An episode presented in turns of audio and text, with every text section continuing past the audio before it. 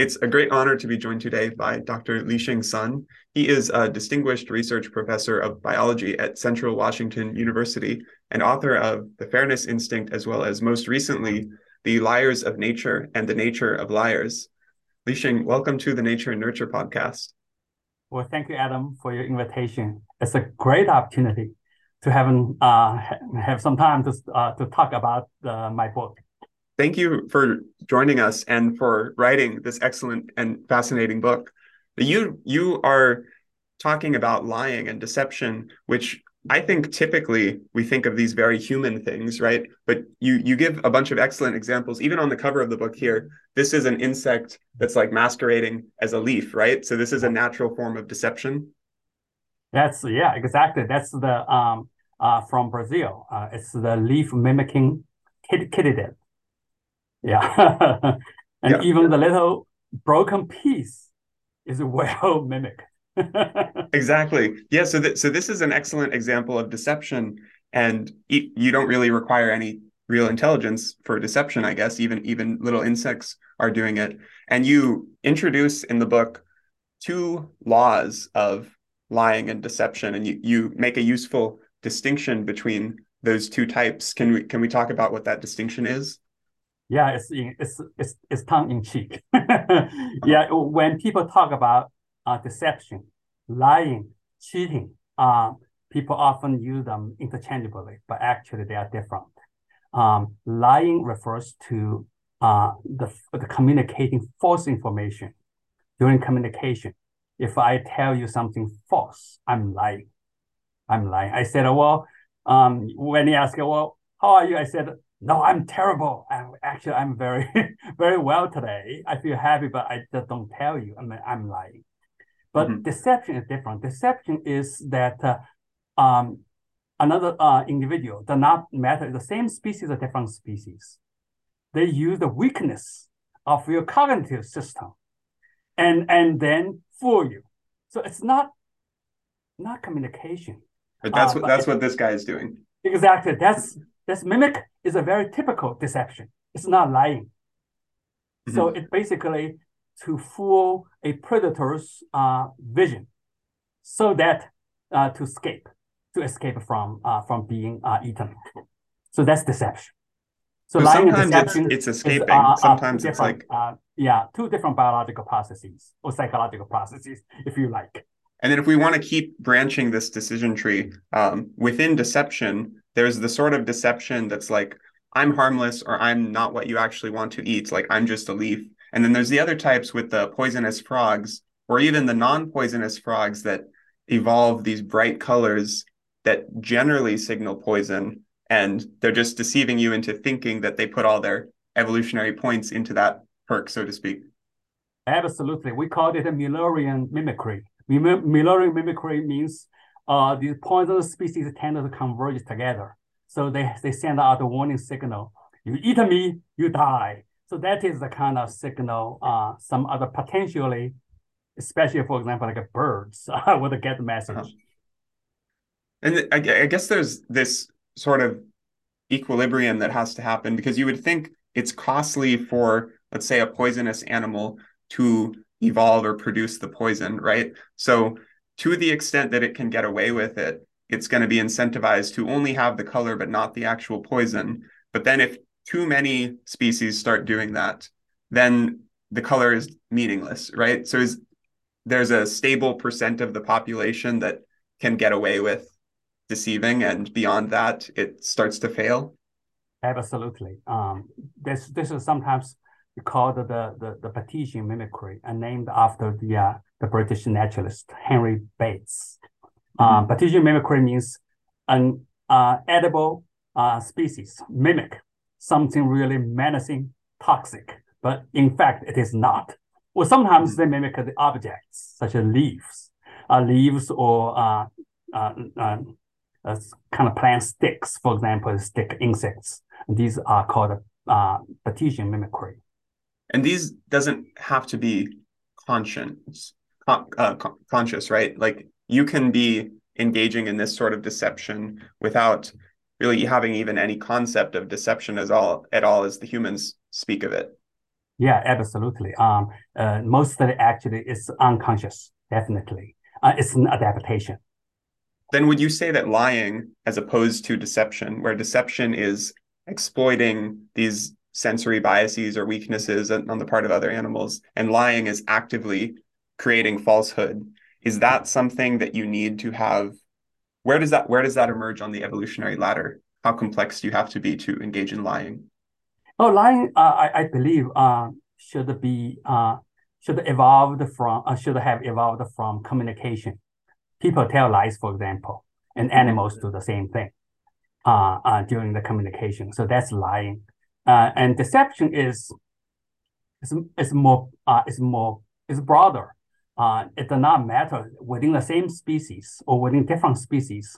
Uh, the the one I just showed you, the the sensitive plant actually is a deception. They pretend to be dead so that uh, the uh, um, the um, potential uh, herbivores, especially the grasshoppers, will not like to eat them. Grasshoppers mm-hmm. like fresh food, but when, when they see the uh, a dying plant, they will not eat it. So that mm-hmm. is a deception. You had another great example from a personal story in your book about duck hunting. Oh, that that was a real good one. Yeah, um, that was my first encounter with a, a duck that pretended to uh, to have a broken uh, pretend to have a, a broken wing. And um, local people were pretty poor uh, in the area I was working for my master's. So that day, uh, the guy uh, by the name of Lao, I talked about him uh, by the name of Lao. He was only 18 years old, but he was my occasional field assistant. But he's the other day, oh, it was quite late, uh, around five, six o'clock in the summer. And he saw a uh, mallard trailed by six ducklings. He said, listen, come here, come here, come here. we found we found a uh, small ducks, they call small ducks, ducklings. So um, he took me uh, with a small a small boat and was, we quickly caught them up. And then on the shore, the mallard or the, the mama mallard, the female mallard, uh, uh, quickly hid everybody, and and um, the small ducklings were also hiding. And then when we were searching for them, and then he found, wow, Lishi, take a look, take a look here, here. I see that that duck is, has a broken wing, and he he cannot fly. So she began, uh, he began to chase that one and uh, instantly losing all interest in yeah, the ducklings, the, going after the big meat. I lost of focus. I actually I kicked the, the, the, grass around. I found a small duckling, but I did not tell him. so he began to be uh, uh, distracted to by the uh, by by the female mallard, and then female mallard just was just about two yards away from him, and then suddenly took off. Suddenly took off. and then he came back uh, empty-handed, and he was kicking around here and there, and did not did not find anything. so this mom, hints at extreme intelligence in the mother duck because she's assuming that if she pretends to be injured, you're going to go after her and not the ducklings. And yeah. Th- now, is again to get to the question of consciousness in lying. Do you think that she actually it knows enough like it's intelligent enough to think that or is this something that can happen instinctually unconsciously that's a great question i think i would leave it to you psychologists to work on that but yeah. um we, we, we would like to assume that that kind of behavior uh, potentially is built in, partially built in, and partially adjusted uh, during the development. I mean, so many duck, uh, not only ducks, but uh, killdeer. Uh, these are the shorebirds. And I also found um, uh, some species of quails also do that. Mm-hmm. Uh, so I, when you see a behavior that is widely uh, uh, spread, uh, just uh, in many different species, and, and really uh, they are distantly related. And these behavior typically share a common ancestor long time ago. So I do mm-hmm. believe uh, there got to be genetic basis, but I will not say the nature or nurture, but it got uh-huh. to be some kind of adaptation. It's both. It's a nature and a nurture. I think that's, some, that's usually some where that are, ends are better, up. Yeah, are, are, are better at that. it's really amazing in either direction, whichever one it is, because either uh, birds are much smarter than we realize, or the things that can happen unconsciously and genetically programmed instinctual behavior are much more complex than we realize. Oh, absolutely. Absolutely. I talked about ings there. I talked about uh, a, the, the great cuckoo. Uh, if you remember, the great cuckoo, when they uh, try to parasitize on the magpie's nest, so the magpies uh, are quite big bird and they would fight against them. So the, the great cuckoos would do is sending the male to distract them. the male and female uh, magpies out of their nest, and the female uh, female cuckoo would sneak into their net, uh, nest and lay an egg. So it's sort of a play Bonnie and Clyde. Uh-huh. There's an incredible diversity of species that you talk about in your book, and, and you eventually build up to humans and talking about the unique forms deception takes in humans. Um, but first, I want to ask you about your own biological research background, because because normally people become experts on a single species, right? But you have so much diversity here. Yeah, that's that's uh my evolution of my research. I mean, being in a small school, uh, we uh, we are always underfunded. Although we have many ideas, it's just underfunding uh that limit uh uh lim- limits our um uh, uh, capacity to pursue some bigger questions. So I sort of skipping around, sometimes working with other people. Uh, sometimes, you know, I actually got quite a bit from Chinese government uh, to do uh, um, basic research. So I, I worked with um, a lot of species uh, from tree frogs, uh, which is local, uh, fairly easy. Um, during, for example, a, a, a break, and then we can just uh, go out and do some study. And that is about tree frog camouflage. Um, and we have, I showed you the picture. So we have two, uh, one species of tree, uh, the Pacific uh, tree frog that shows two morphs, one the gray morph, the other green morph. So we try to uh, understand how they evolve and how they adapt to different environments. And then uh, later on, I worked on well, my, my PhD was about uh, the beaver uh, chemical communication, uh, which also I mentioned in the book about uh, a kin recognition uh, mm-hmm. and uh, prevention of these uh, extra pair copulation. Uh, the, the, the way they can actually tell uh, uh, from each other that prevents uh, especially uh, uh, females from engaging in extra pair copulation because the males could sniff out. Uh, what is it like switching research from frogs to beavers? How much is the same, and what did you have to learn or relearn?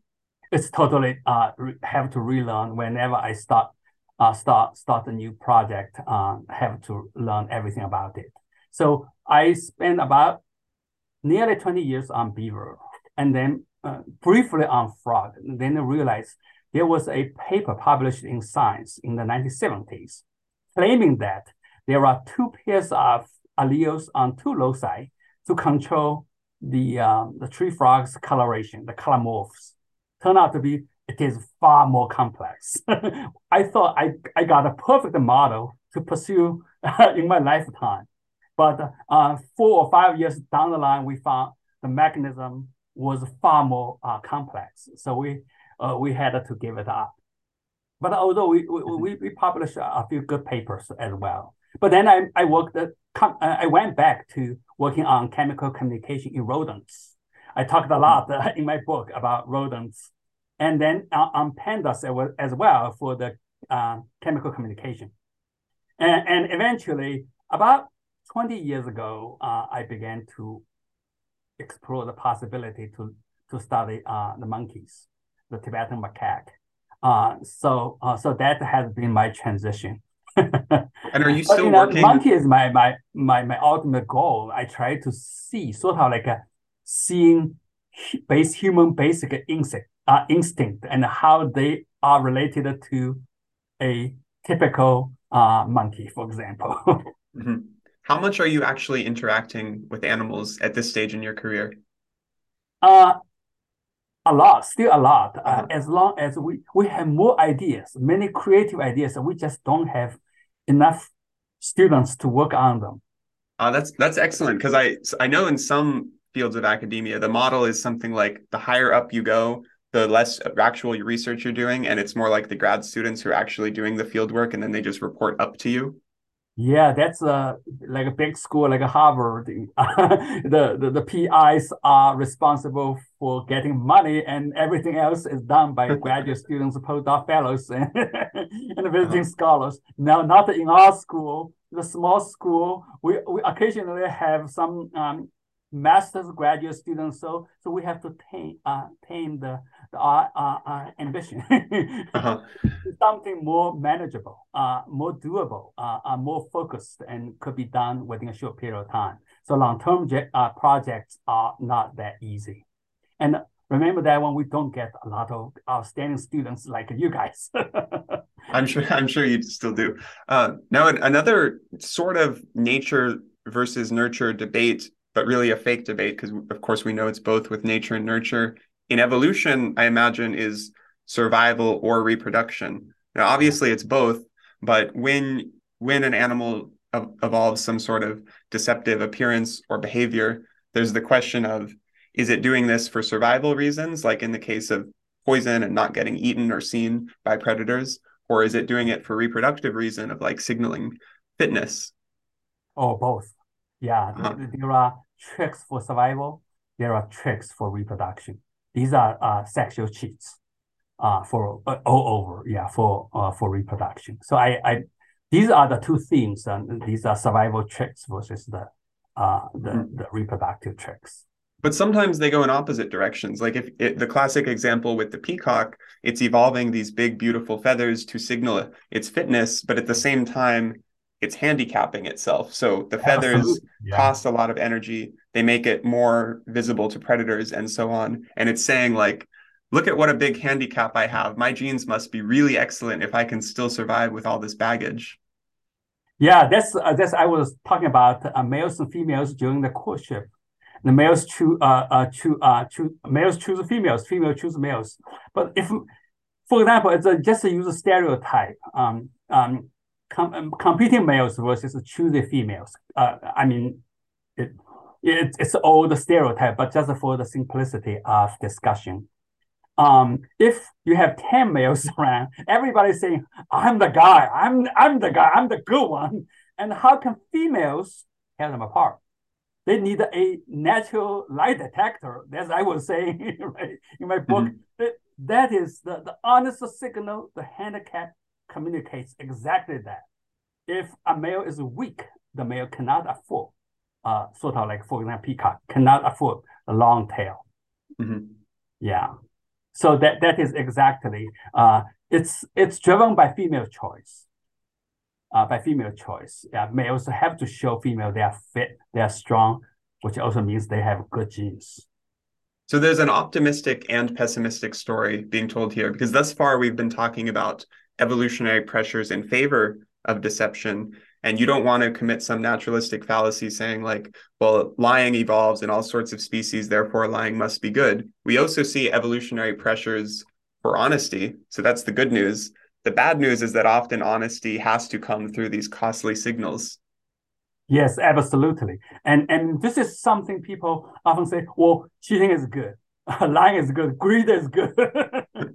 Uh, anything can be good uh, until it is countered by another one, alternative. For example, honesty is good when in a situation there are where there are lots of cheaters. Mm-hmm. And honesty is is not as good when everybody is honest because you create opportunity for cheaters to profit from it. Uh-huh. So that is a kind of evolutionary balance. So we would see that's that's the way diversity is created diversity is created.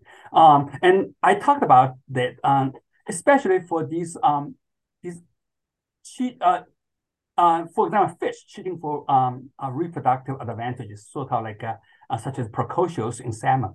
These are little male salmons that don't go to the sea to fatten up and come back as a competitive male. So they stay in the in, in the fresh water.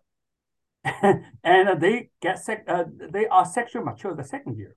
Well, they are still tiny little fish. That that bigger fish, they are sexually mm-hmm. mature. You cannot imagine a salmon that big. So already sexually mature, but it's a strategy. Uh, it's a strategy uh, so that they can reproduce faster. While the other ones are away, getting bigger and, and stronger. Other ones are away, and also when you migrate to the sea, it typically comes back like like five years, and during the five years, lots of them die. Mm-hmm. And these little ones don't have to suffer that kind of uh, onerous onerous migration. So they actually skip that, that step. So there are pros and cons. The pros mm-hmm. is that, well, lower um, mortality. But the, the, the, cons is, well, they are so small. There, there's little, uh, mm-hmm. um, for example, sperm to be made. Right. Uh, and also, they often got eaten by other fish as well. So, so yeah, it's always a balance.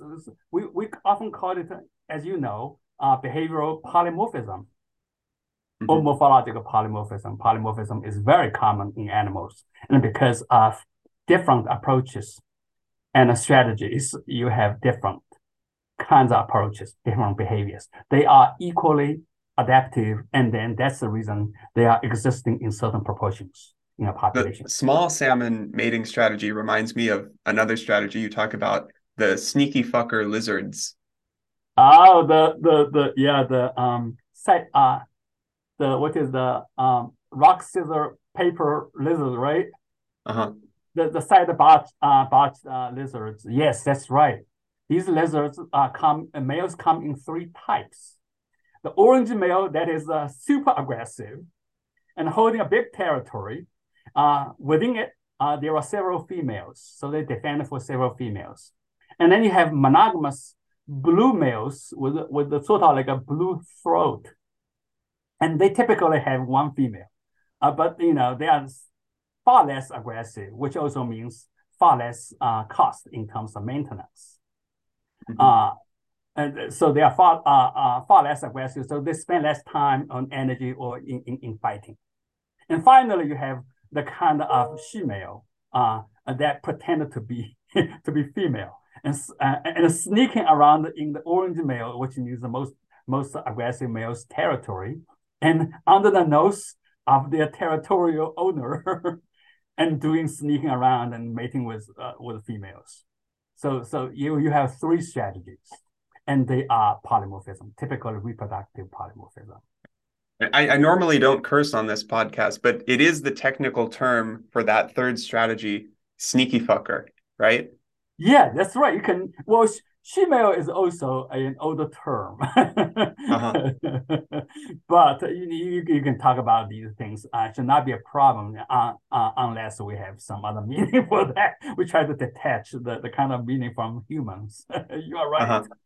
I, I've told that uh, that story to several friends, especially female friends, and we've been c- comparing it to this uh, similar behaviors in humans. This is where it gets a little bit psychological and uh, more anecdotal, less scientific.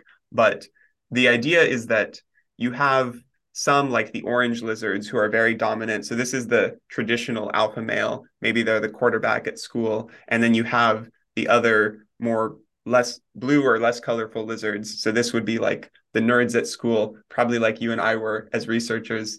and and so, so something like the nice guys. And the idea is you don't get you don't acquire mates through the traditional strategy. So you have to do something like saying, well, in, in a way, like the she-male lizard technique of appealing to more feminine traits. So saying something like, I'm not like other guys. You can talk to me. We can get emotional. We can open up about our feelings, like all these things that are attractive fitness indicators, but in a very different way than the than the traditional sense. So again, it's it's sort of like a separate pathway to achieve the same desired outcome, and the desired outcome being uh, acquiring a mate. Yeah, different strategies. Um, um, the evolutionary biologist David Buss, uh, evolutionary psychologist, you, you know him, right? Mm-hmm. David Buss has been talking about uh, uh, the the male and the women, men, and short term versus long term relationships, and all these things and using a totally two different sets of strategies for short-term mm-hmm. relationship for long-term relationships. Mm-hmm. Yeah, for short-term relationships, these uh, guys tend to be macho-looking, high testosterone, but but they are not dedicated to uh, uh, committed uh, committed to a long-term relationship. Right. Uh, no, for a one night stand, for example.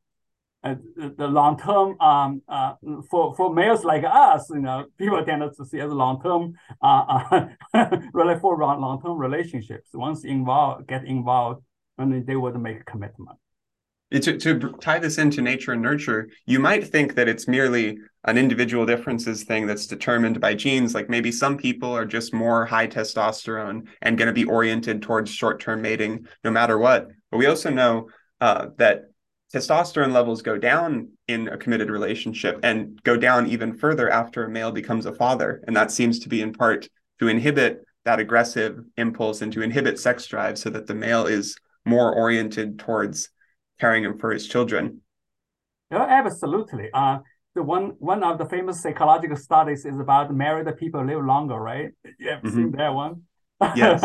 you know, the people in the first, uh, they, they thought that was a, that was correlation, but they thought that, well, marriage will make you live longer. Yeah, you get married. Then they realized, well, yeah, there is a lot of changes. And also women choose men who tended to have a stable income, good health, I mean, intelligence, for example. And these uh, features, characters will make a man live longer. It's not because of marriage.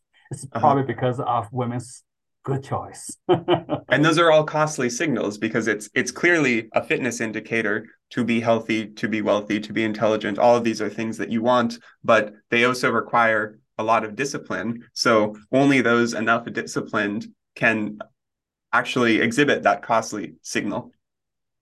Yeah, yeah, absolutely. Yeah.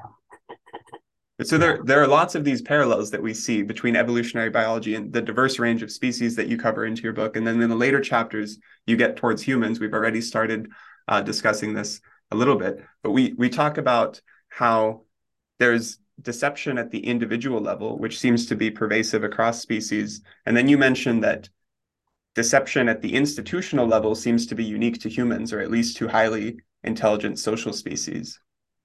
Yeah, absolutely. Because animals don't have other animals don't have institutions, social mm-hmm. institutions. But but cheating on institutions, cheating on organizations, cheating on government, cheating on uh, um, cheating on, on on rules, cheating on laws, for example, and these are uniquely human.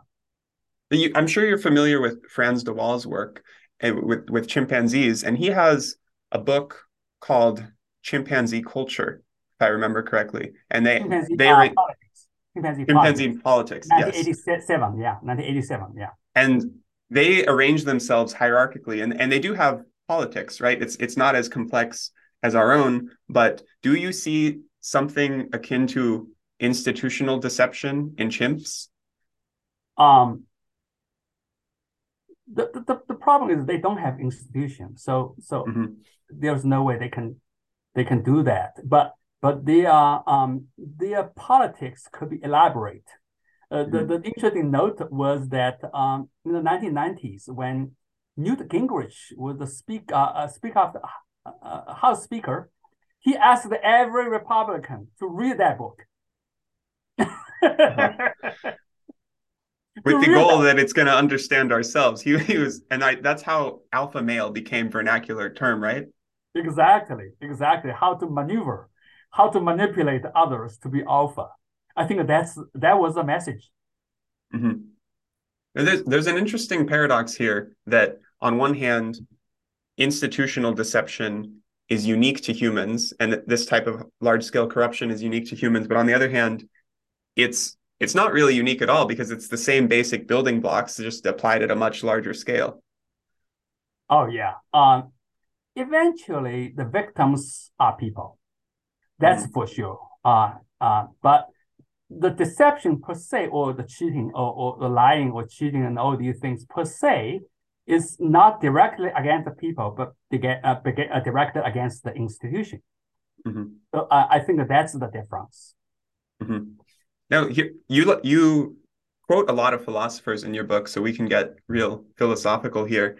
There's uh, as long as you don't uh, uh don't talk about Freud okay. No, not philosophical, not psychological. So okay.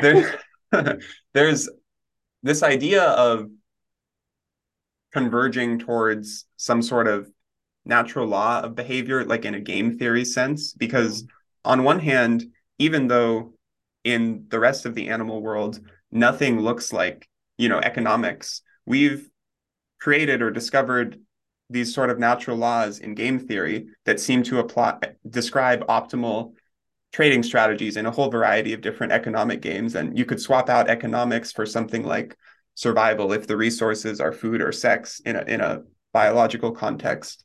So the philosophical question there is even at these higher order institutional levels are there something like latent natural biological laws that still apply to us, but we've just yet to discover? Oh, that's a great one. Um, I do think uh, lots of them will have to be discovered. Um, mm-hmm. Although we, we, we've been working toward that direction for quite some time, people have been using, uh, psychologists and biologists have been using uh, these economic laws, game theories, um, uh, trade-offs, uh, benefit cost the ratio, and all these things have been applied to them. So um, yes, we have been using that all the time, but I do believe there got to be something new, newer, something mm-hmm. that have not been discovered. Uh, recently, uh, uh, uh, my lab has been working on uh, to see whether uh, these fish uh, are involved in bargaining when during the, the competitive uh, interactions instead of all about competition, you know, like Darwin said. But we were thinking that potentially, potentially, they also engage in the so-called cooperative bargaining, which will benefit both of them. So it's sort of like a game theory, but it's not directly game theory yet. But we we've been using that uh, to see whether animals interact in a more sophisticated way than just a competition, competition, competition. is all about competition. Right. So. and then again, to get to that conscious or unconscious question, whatever you discover there, it's bound to be amazing because either the fish are much smarter than we realize in order to engage in complex social behavior, or they don't really have to be intelligent at all and it's just instinctual, in which case, again, there's much more encoded in their genes than we realize. Yeah, that's that's the the nature and nurture part, right? again, yeah. Um, yeah. I do believe, you know, for, for example, cuckoos, um, uh, when they parasitize on uh, a reed warbler, the reed warblers actually, uh, when the the the paras, uh, paras, parasitic ratio is high, such as like thirty percent of the reed warblers' nests are um, parasitized, the reed, reed warblers will be careful and they will toss out all the, the, the eggs that do not look like theirs well, that's 30%. But when the parasitic ratio is lower, like 6%, below 6%, and these um, uh, reed warblers, the host, will not toss out any of them because otherwise you toss out the what uh, uh, the, the bath water or the babies. So so so so you can see that they do have that kind of instinctive a uh, sense of probability. But do they know mm-hmm. probability? No, definitely not. It's just a a, a, a set of rule of thumb they apply according to certain situations. Uh, you see a lot of this in neuroscience, especially on the computational oh, yeah. end. People are arguing, even for very simple organisms, that they're doing something like a Bayesian probabilistic model, like the, the basic yeah. neurons are operating in this probabilistic way. Yeah, people have been working on neurons, and some neurons involved in that kind of assessment of situation. That's wonderful. That's wonderful. And uh, are you a neurobiologist, right? A neuropsychologist, um, right? Cognitive yes, but but more so on the developmental psychology end uh, than on the actual neurobiology. Like the, about the, about the deepest I go into the biology is looking at, you know, pr- proportion of variance explained in an age-related change by puberty and hormones. But I couldn't oh, tell okay. you what the hormones are actually doing on the cellular level. Okay. Oh, that's wonderful. Yeah. Have you heard of together biology and psychology coming together? I mean, you used to be psychologists up there, like a philosophy, philosophy and biology is just uh, um, toiling around on these basic things. Measure absolutely nature, nature and nurture. The whole yeah, the whole yeah. theme of this. and we talk about nature. You talk about nurture, uh, nurture all the time. But now it's nice that we come together. Yeah, it's it's interesting because psychology is is generally moving in a more biological direction, and it sounds like in biology, especially when we're talking about you know, species that you normally don't think is that highly social, like and, and capable of cooperation, like fish, again moving a little bit towards that nurture end. Yeah, that's right. Uh, the the, the fish. Uh, I I actually use the two um two fantastic examples of fish. One is the um the uh, the, the guppies. Mm-hmm. The guppies are uh, when males when males court uh, when a male courts on a female, and the, the guppies would find an ugly male to go with uh to, to with it. So basically, taking the Ebbinghaus illusion, the effect of Ebbinghaus illusion. So mm-hmm. to make well, if a plain looking male accompanied by an, an ugly looking male, and the plain looking male will look better in comparison. Uh-huh. That's Ebbinghaus illusion. right. It's like anchoring. The expectations are lowered. Absolutely. In terms of behavioral economics, basically it's a psychology.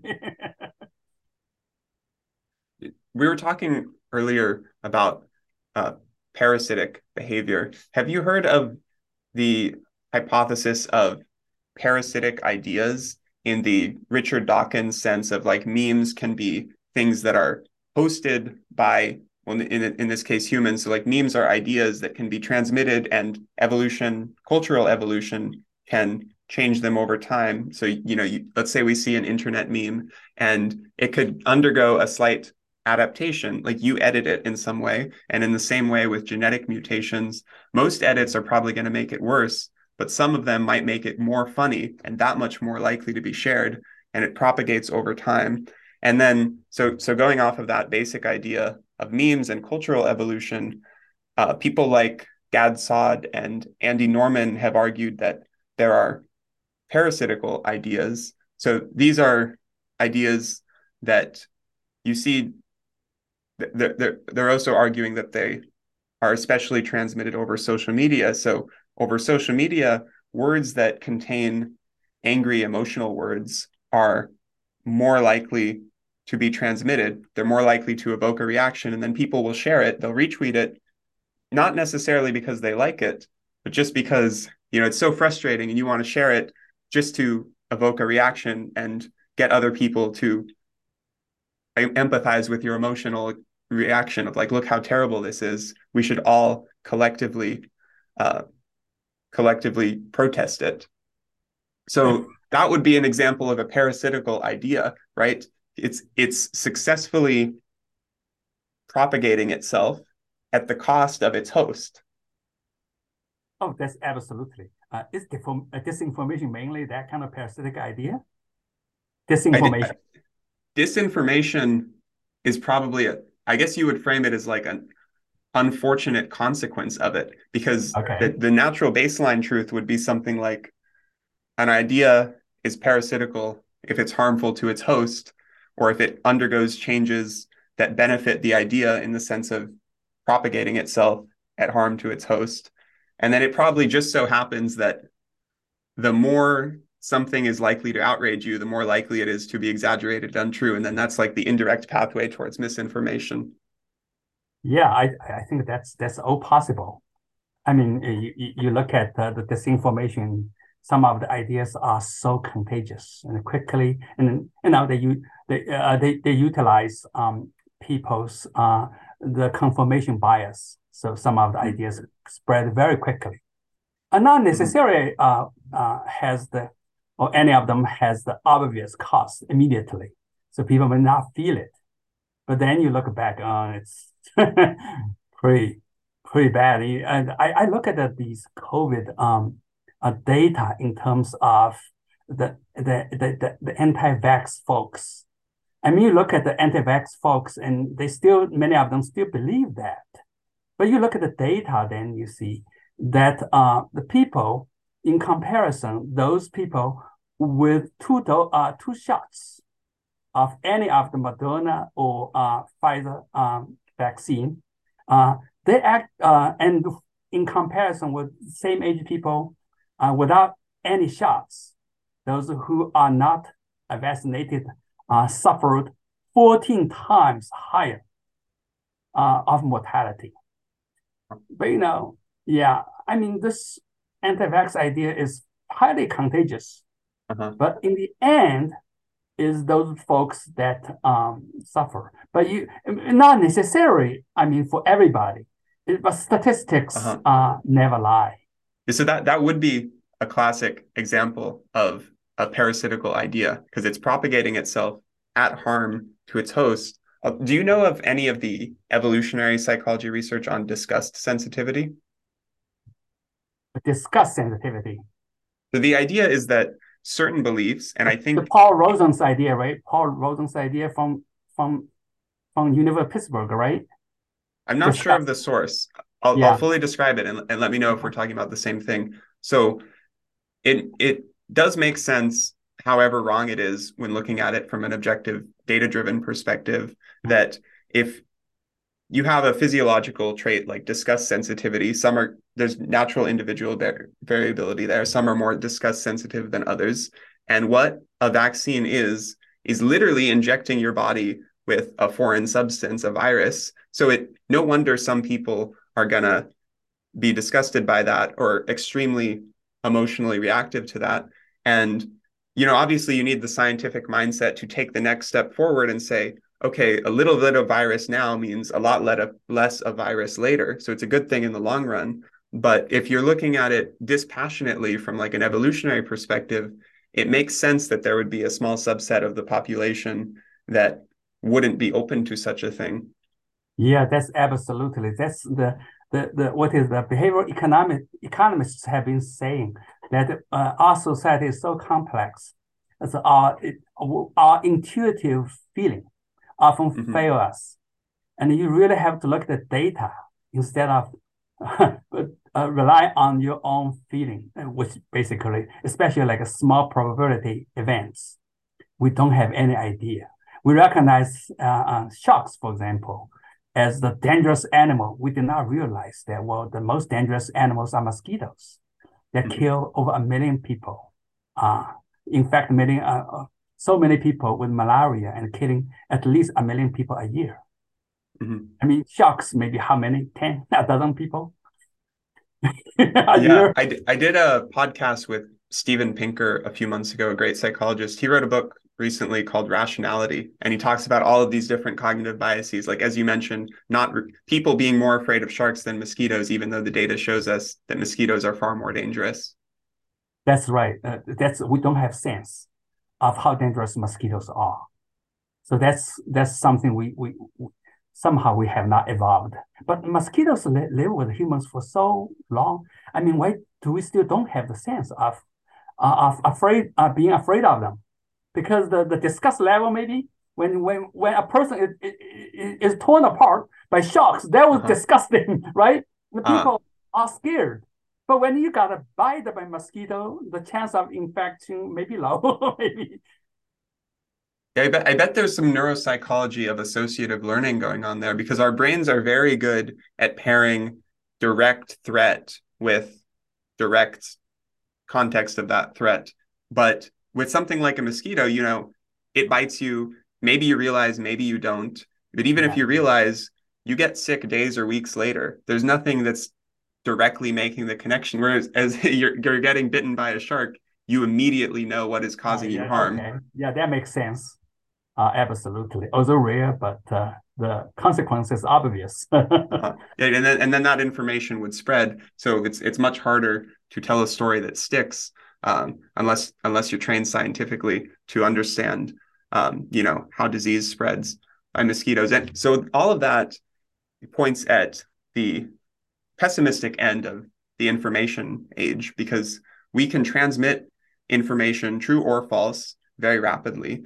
And things like social media allow for false information to be transmitted at higher rates than before. And it allows for these sorts of echo chambers where people who normally might be a single crazy person in a village out of a hundred can now get together with enough of them across the world and think that it's a greater consensus than it actually is. So that's the harm. Uh, on the optimistic side, though, we also have something like wisdom of the crowd taking over on social media. Uh, Yeah, absolutely. I think it's uh, we are living in a totally new world, and the selection forces are different now. mm-hmm. But I do believe that um, the senior citizens are the most vulnerable group of people because of their declining cognitive capacity, and mm-hmm. otherwise they could recognize some of the apparent obvious um, uh, scams, but because of the declining cognitive system, and they may fail to recognize. Oh, and, this is a nature nurture question as well, because it, it sounds like you're describing more of a, a natural explanation, which is to say, with age, you have a decline in certain cognitive faculties, which is certainly true. So again, it's not going to be an either or thing. But the first thing I thought was nothing about age related changes in cognition, but I was thinking mm-hmm. like, oh, just the older populations weren't raised around the internet like I was, so they're not aware how pervasive scams are. Oh, that, that would that, be more of a nurture explanation. Yeah, that's that's another uh, aspect. Yes, definitely. And we, we were talking about at the beginning. It's not about which is which. It's about which one explains more of the variance. Which of these effects do you think it would be driving it? I think it's both. Um, mm-hmm. But you know, as um, for example, twenty years down the line, I mean, I mean probably we we we grow up uh, along the internet um, availability, but uh, 20 years down the line, and uh, still, I I still believe that uh, the old, older folks will still be more vulnerable, and uh, I mean the scammers will target older folks. Uh, uh, it's it's just more it's it's easier, and also older folks tend to be mm-hmm. established, and they have more resources as well, so it's more profitable for scammers. Another unique area uh, is that's evolutionarily ancient, which is mate selection, but has completely changed in the modern world with online dating, as well as online dating. And yeah. I'm, I'm, sure um, you've thought or written about how deception plays a role there as well. Yeah, um, men tend to exaggerate a few more inches taller uh, uh-huh. Uh, in online on average, but you know there are people who are more honest than others women tend to um, exaggerate their body weight by like uh, 16 pounds less. Uh, uh-huh. Yeah, th- these are the kind of some uh, snapshots of the the the, the uh, uh, I mean lying. These are not even deception. These are lying, outright lying. But right. there are others. Yeah. And and this is something I've never understood. I I know that I'm the psychologist, but I I want to spin it to you. So because you would think that there's no point because let's say you lie and you attract the mate and then they realize you lied and they're like oh well i was in i was conditionally interested on you and now i'm no longer interested so you just wasted everyone's time and you would think that enough of that would mean the lying just stops because it's not effective but it mm-hmm. must continue because it's effective so then the question is is it effective to the sense that people are hoping maybe I'll lie now and it'll get my foot in the door. But then once I get my foot in the door, they'll like me enough for other reasons that I can stick around. That's exactly uh, uh, uh, the, the situation. You you need the chance first. If you do not lie, for example, like me, I'm only five seven. I mean, if if I were in my twenties, I really desperately need a girlfriend, for example.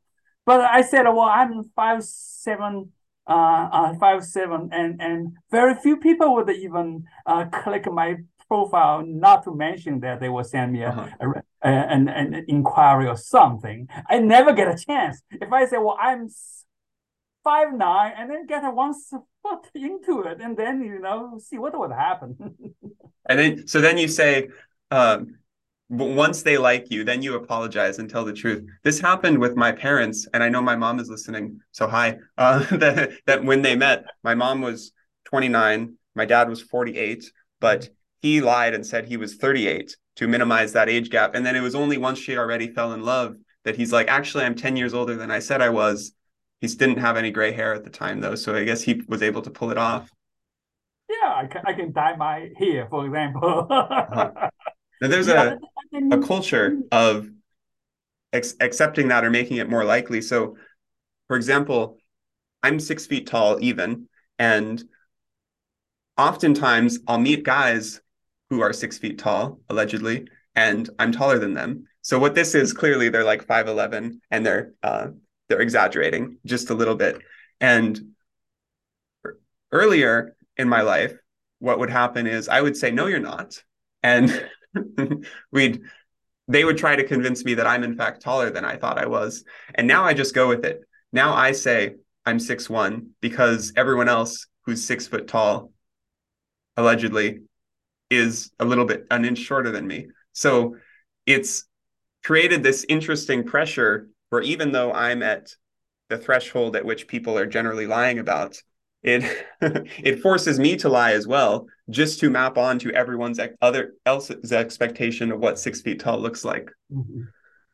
Well, that's that's absolutely. Mean, I mean, uh, we our society is so open and so dynamic that you we really don't have time to to know each other. Un, unlike the, for example, when I was little and I was living in a small village, and everybody knew everybody else.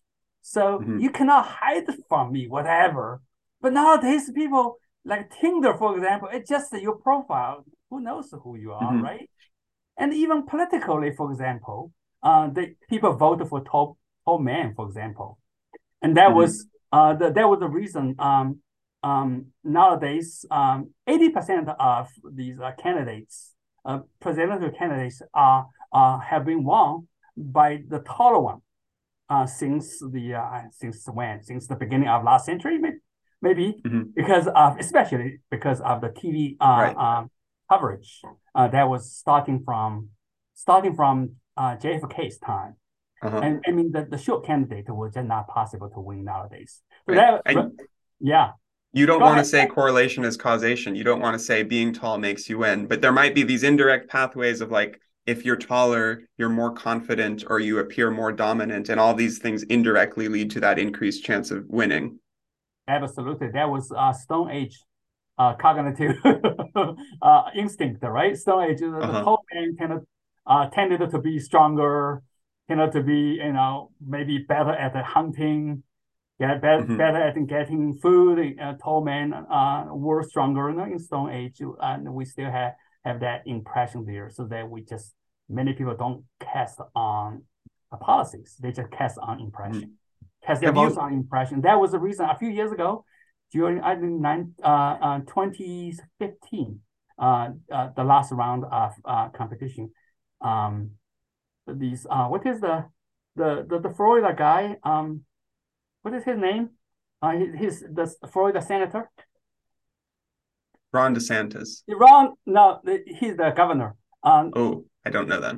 Um, I suddenly forgot when he was debating on Trump with Trump and during the um, Republican um, um, uh, primary, he was deba- debate, debating with Trump. He's he's still uh, the, uh, um, the the senator from from Florida. I forgot his name. Suddenly just slipped away. But he was wearing a high heel in debate because he was five nine. He was average size, but but in comparison, he was shorter than Trump. But so he wore mm-hmm. he wore a, high heel, like a two inch high heel, um, mm-hmm. uh, to the debate, and then it was noted uh, uh noticed by the Trump campaign group, and they made a joke of that. Yeah, yeah. I've seen the same thing with a shorter Hollywood actors. Marco, uh, Ma, uh, Marco um, what is his name? Rubio? Marco yeah, that's right. Uh huh.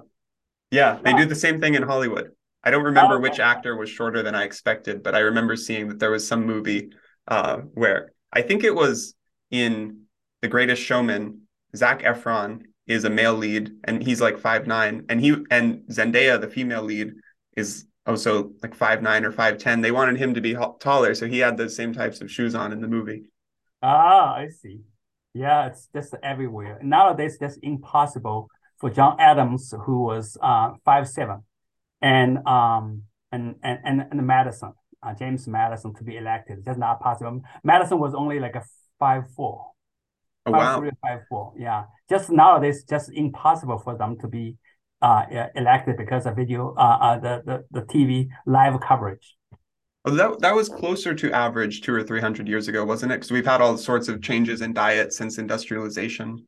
Yeah, the Adam Adam was probably Adams was probably average. Uh, John Adams was average, but Madison was clearly shorter. Mm-hmm. Have you yeah. looked into any of the data from dating apps like Tinder? No, I have not. Uh, there was a few a few years ago. I looked at the, uh, how some of the information uh, is a, uh, is a, uh, is a, uh, exaggerated. I think you would be fascinated in doing so as, as an evolutionary biologist because it exactly pr- matches what you would predict by all the classic theories of sexual selection. So, for one thing, there are far more men than women who go on these dating apps to begin with, which makes sense because men seems to generally be the ones seeking out more sex, especially on Tinder. So on Tinder, which is known as more of a hookup app as opposed to like a date and find a long-term partner app, it's far more skewed towards men. And you know, on other dating apps that are more geared towards like serious relationships, I believe the sex ratio is more balanced. And on Tinder, which is known to be a hookup app, you also see much more of a disparity, like a Pareto distribution of who gets the likes. So it's something like the top 10% of users get 90% of the likes. And not only that, another interesting sex difference you find is that the average woman rates the average man as below act- average attractiveness, and the average man rates the average woman as above average ah, attractiveness. yeah. And that seems to be a result of that sex ratio disparity, where it's like because women are relatively scarce, the average woman seems above average. And because men are relatively abundant, the average man, just statistically, seems below average. No, absolutely. That's the economic theory, right? Scarcity drives up the price. uh-huh. drives the price. Yeah, absolutely. And and uh, I would like to add a little bit. Ashley Madison, for example, the company for for the for, for for for cheating for the married couples dating and mm-hmm. in their database, uh, overwhelmingly, uh, uh, uh men are the, the overwhelmingly more more common than women. So the, the way they try to satisfy uh, these demand would mm-hmm. they created a kind of bots uh, to to reply to men. So fake woman bots who to make the bots, men let yeah. more interested or, or more likely to not quit the app or to pay for the premium subscription. Absolutely. So it's basically wow. And now we have AI chats like GPT-3, well. GPT-4 that could make those bots even better. And you could really wow. think you're interacting yeah, I mean, with a real human. In the future, and this G, uh, uh yeah, the, the GPT 4.0 now even even more look human. mm-hmm. Yeah, um, I mean the potential is limitless nowadays. It looks like. Mm-hmm. I, I was at a psych talk recently. It was it was somewhat of a doomsdaying talk. Often a lot of psychology research, especially social psychology, which is widely survey based, uses websites like Amazon, MTurk, which allows you to recruit people. And there's already been a problem of, you know, if you're if you're studying something like political beliefs in America, you want American subjects, and there's already been a problem of, um, and you get paid for the survey. So there are people who set set up like bot farms of people from like China or India taking the surveys just to earn money and pretending to be American. That's been a problem for a while. And the what this talk was saying is that now with uh, things like GPT-4, you don't even need people farms to do that. You can just get bots to do it with and create fake AI generated text. And the prediction was uh, all psychology research that's going to be using those online surveys it's probably going to go away in the next few years as bots take over. So we're going to need to go back to in-person studies with with a paper and pencil, right? Right. Going back. yeah, yeah, yeah. That that that's a new trend, absolutely. Um, we don't know what will happen, and I I have telling my students if we use AI to write your term paper, they are considered to be plagiarism. mm-hmm. Yeah. There's a there's a big debate about that, especially with AI generated art, because the art is on one hand unique and novel. So you could say that the one who creates the prompt is the one who generated it. On the other hand, you could say that the AI created it using training data from other artists. So to especially if you give it a prompt to say like create something in the style of another artist, to what extent is that plagiarizing the other artist? Wow, yeah, that's um, now the cheating at a higher level. Uh-huh. You know, to return it to your book, that's that's a nice roundabout way of you you argue that deception in all sorts of ways has led to creative advancements in like artistic advancement and intelligence and culture, both in humans and other animals. Yeah, yeah absolutely. And cheating and anti-cheating got locked up uh, as uh-huh. arms race, and so it go on on, and you have more and more new things coming out. Intelligence is fairly straightforward to me because if someone is lying, the more socially intelligent you are, the more you can pick up on contextual cues that can signal that they're being dishonest and then you can you can recognize that and you can adjust your behavior accordingly. But how is it for things like artistic and creative achievement? Where does deception come into play there? Well uh, uh, in all art all art is about deceiving our vision. For example i, I use the, the, the example of rembrandt for example. Rembrandt is really good at painting the light. The way he does it to fool our eyes is by making everywhere else dark. Well, emphasize a certain spot, and that is a fire or, or light. So mm-hmm. I, in my book, I use the, what is the uh, philosopher or what a meditate a meditation. That is one of his famous paintings. And just you look at the the light coming through the window, it's just so bright. Mm-hmm. I mean, this is basically using our uh, deception, the the the um the, the what is the viewer's uh, uh, uh, uh, sort of cog cognitive uh, uh, distortion. Right. Uh, this call it distortion, cognitive distortion when contrasted with something, or illusion, illusion when contrasted with something really dark, these light spots really uh, shows up. Right. And this is deception as opposed to lying because the painting in truth is what it is, but it's exploiting sensory biases that we have that make us think it's something else. Absolutely. Absolutely. And um, um, Escher, for example, Escher always uh, draw things that is looks like a, uh, ridiculous in, in reality, mm-hmm. but it's a it's an artistic deception. Oh, I, I don't know if you're familiar with this. There have been theoretical arguments that in primates, including humans, our vision was adapted. There was like a an evolutionary arms race between snakes and primates, and the hypothesis is that in areas where primates, our early ancestors, were heavily predated on by snakes, human vision evolved to get better. So the the primates that had better vision could avoid the snakes more, and over millions of years, we get better vision. And there were uh, a, a series of studies, or maybe even meta analyses, done across a whole bunch of different countries and populations and species. And there was a general, pretty robust correlation between the prevalence of snakes and how acute the vision of different primate species are across the world. You think that's the way I I I, I don't know about that that specific one, but to me, uh, I really I've been thinking that well, it is a vision related to our um, um, bipedal walking. I've heard that argument as well. I'm yeah, not as familiar yeah. with.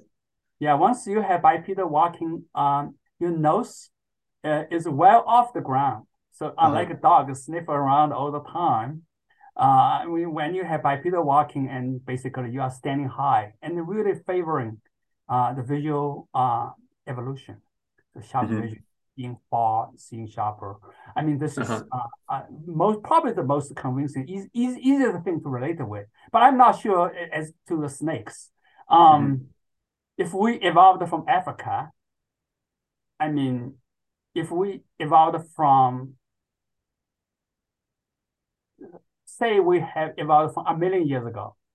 Uh, mm-hmm. I would not say uh, 200,000 um, years ago. That only refers to the mitochondrial DNA.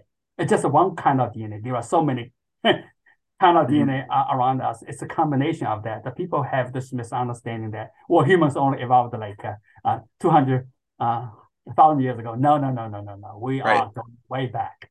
So say uh, a few million years ago. Mm-hmm. Uh, and um, we don't know uh, the snake distribution, for example. Uh-huh. I mean, it's it's hard to, to argue. Yeah, and, th- and this wasn't even just in humans or even just in apes. It was across primate species across the world at a population level. The idea is monkeys that live in areas where there are higher populations of snake in general have better vision than monkeys where there are no snakes. And I don't know how large the effect size is, so it's it's by no means saying that this is the only explanation. But it was interesting to me that this seems the better vision, if that finding is true, seems to be like a counter deception strategy or a strategy uh, for better detecting deception because snakes like to hide. Ah, uh, okay. Um, you have to look at uh, in Australia. Australia mm-hmm. uh, has the high uh, most poisonous snakes there. So the so the hypothesis then would be that the best vision would be in Australia. Yeah. Yeah, so whatever you, you would think about kangaroos and and koalas and and all these uh marsupials, and they should have mm-hmm. a higher cognitive system, even mm-hmm. better than anywhere else. If the the snake venom actually uh drives the evolution of vision. Uh, I don't see that pattern, but mm-hmm. it's just possible. Now, bipedalism would explain our increased clarity in vision, but it wouldn't necessarily say anything about color vision. And I'm, I'm wondering your thoughts or, or if you know the data on how humans evolved better color vision than most. Because I, I was watching a great David Attenborough documentary called Life in Color, and they did a mm-hmm. really cool thing showing one thing they showed is a tiger in the jungle and saying like why would a tiger evolve to be orange against a green backdrop it makes no sense it sticks out like a sore thumb and they were saying only for humans does it stick out as a sore thumb because we have uh, three color receptor cones but most of the prey that the tigers are hunting have only two. So to them orange looks like green. And then they put a filter on the camera and they mm-hmm. showed the tiger blending in and suddenly the orange and black stripes were more like green and black and it blended in very very excellent. And it was it was much more difficult to tell. And then i could i could see how the stripes actually were serving as camouflage camouflage yeah um in, in lizards uh there are four uh lizards mm-hmm. and birds as well but birds are reptiles anyway uh, birds have more some of them have more but at mm-hmm. least four and the humans have um three and three cones and uh, uh so as the most old world uh uh, monkeys and apes. But in New World, typically they have two. Um, the, the, the, the prevailing theory about that is that um, uh, the, the color vision, probably especially in the sexual uh, dimorphic color vision, is often related to uh, to, to seeing fruits, the mm-hmm. red, orange, and, and particularly sensitive, especially for females. So some of the species evolved the, the kind of sort of like mandrills, and uh, uh, uakari in uh, South America. And these species have the really bright uh, facial features so as to uh, get females closer and make females interested in it. Basically, it's the what is sensory exploitation theory that when you have red and the red is sensitive to female vision and females at least get near, sort of like a, get a foot into it. That's the kind of dating thing. so yeah. get you close and then then uh, uh, there's something else so i think that's uh, one of the uh, evolutionary uh, hypothesized evolutionary pathways for uh, the, the, the color e evolution. And also why males develop some kind of colorful features in their body.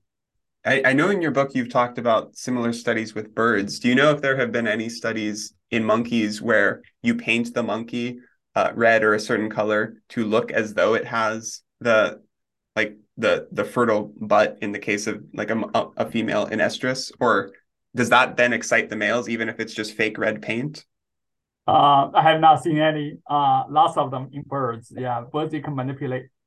I don't know why why but probably it's harder to manipulate in monkeys. Mm-hmm. i have not seen any but probably there are. Because because you would you would think there's a whole continuum of how gullible you are there because you know for for humans well i guess we have makeup so may, maybe not. Maybe it does it does still work. Makeup can fool you into someone thinking someone's more attractive. Yeah yeah the makeups are uh, typically done by uh, women but mm-hmm. in some asian country, uh, countries such as south korea and china in some of the highly competitive competitive cities men do makeup with as well but you know it's it's rare. But in, in mm-hmm. women, it's uh, makeup in especially uh, Western countries or you know, developed countries. It's more mm-hmm. often. Mm-hmm. Basically, the one uh, most important goal of making up is to make you look younger. Mm-hmm. Yeah, so that's you know, as evolutionary psychologists have been saying, basically it's the most valuable commodity to be younger for women.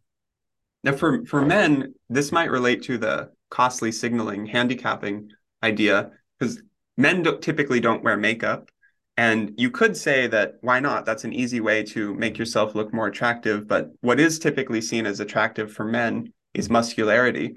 And there's no way to fake that, right? You have to do the hard work uh, of exercising a lot and eating right. right. You go to the to gym. You go to the gym to do that. yeah, exactly. So that contrary to makeup, which which might you might view as something like uh, in in this this deception sense, you can easily fake. This is more like that costly fitness indicator that shows that someone has put in the necessary work. Yeah, yeah, absolutely. So you have to put uh, some work into it. And some of the the the what is the uh the, the shoulder shoulder pad, for example, uh-huh. is also a uh, fake signal so as to make you look like with a wider shoulder, so as more to be more attractive. And these designs, yeah, also indicate that as well. It does make you look more dominant. Maybe that's why politicians are always in suits. Yeah, yeah, like Marco Rubio, right? Uh, wearing the high mm-hmm. heel boots. yeah. Lixing, there's one last agenda item for me. This is the idea of luxury beliefs by Rob Henderson. I, I sent you a couple articles. Were you able to take a look at those? Oh, yeah, that one. Uh, one of the articles is more convincing than the other.